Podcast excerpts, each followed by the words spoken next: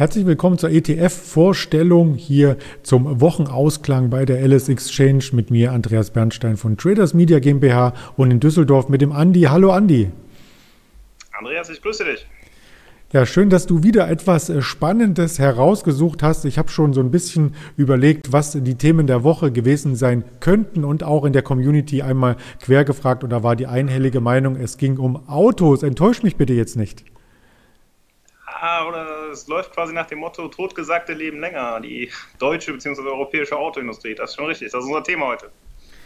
Ja, und dem Thema wollen wir uns auch zuwenden mit einem entsprechenden Produkt, was wir wieder genau beleuchten und wo wir am Ende sagen, für welche Anlegerklientel das Ganze geeignet ist. Und nach dem Titelbild würde ich direkt dazu übergehen, dich einmal zu dem Produkt zu befragen. Und zwar als erstes, ist das denn ein globales Produkt von, der, von den Anlageländern und so weiter her? Es ist schon ein normales Produkt, in Anführungszeichen. Es zielt auf Europa ab wir haben die europäischen äh, Autobauer hier drin, aber auch die Zulieferer wie Continental. Als äh, Autobauer, klar, die klassischen Beispiele wie VW, BMW und, äh, und Daimler als größter Part in diesem ETF. Aber auch die Zulieferer wie Continental sind hier vertreten, heißt auch wieder breit gefächert und äh, ja, guter ETF wie immer. Die Zusammensetzung haben wir uns gerade hier live angeschaut von der Comdirect. Da ist das Ganze abgebildet und äh, weil wir die Autowerte in dieser Woche sehr oft porträtiert hatten, auch einmal ein kleiner Zusammenschnitt, ein Benchmarking letzten Endes, ein Vergleich der verschiedenen Automarken und da fällt ins Auge, dass Volkswagen die obere grüne Linie sehr, sehr deutlich performte. Ein Stück weit dahinter BMW, dann die Daimler, nicht nur in dieser Woche, sondern der Chart ist ab Anfang März gezeichnet und etwas underperformant war die Tesla. Wie kommt denn sowas? Ja, es war wahrscheinlich schon die ganze Woche morgens äh, bei dir Thema in den Videos. Äh, ja, es ist ein großes Comeback der europäischen Autobauer. Sie steigen völlig um auf ähm, E-Mobilität und äh, ja, sind gut aufgestellt, äh, was das angeht, auch von der finanziellen Struktur her. Wir sehen steigende Zinsen, die halt äh, so stark verschuldeten Unternehmen wie Tesla eher wehtut. Von daher könnte man sagen, irgendwo zwischen Tesla und diesen europäischen altmodischen Autobauern liegt da wahrscheinlich die Wahrheit.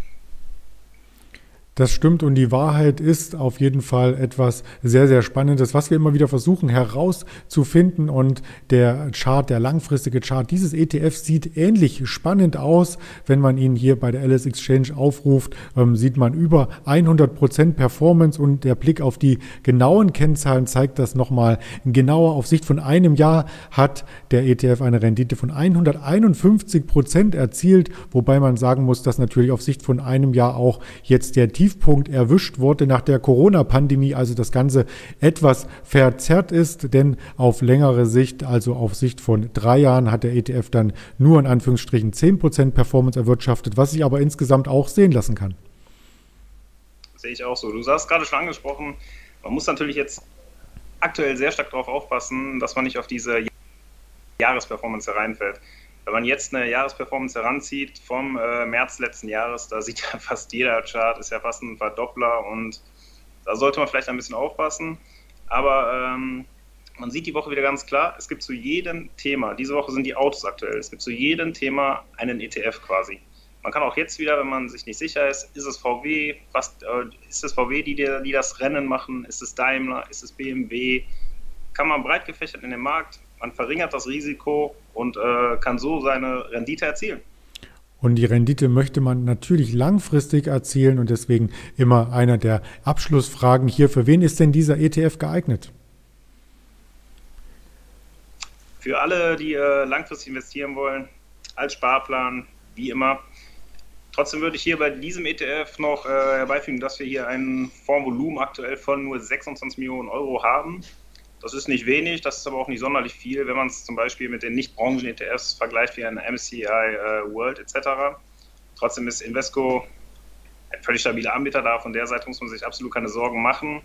Nur das sind so Dinge, wo man halt immer auch ein Auge drauf haben muss, wenn man äh, sich dazu entscheidet, ETFs zu kaufen. Keine Frage.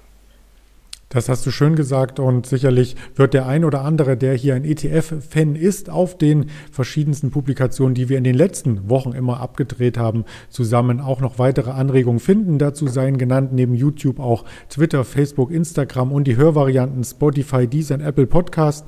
In diesem Sinne bedanke ich mich einmal mehr für deine ausführliche Darbietung und wünsche dir schon mal ein schönes Wochenende. Wünsche ich dir auch und grüß mir den Daniel gleich.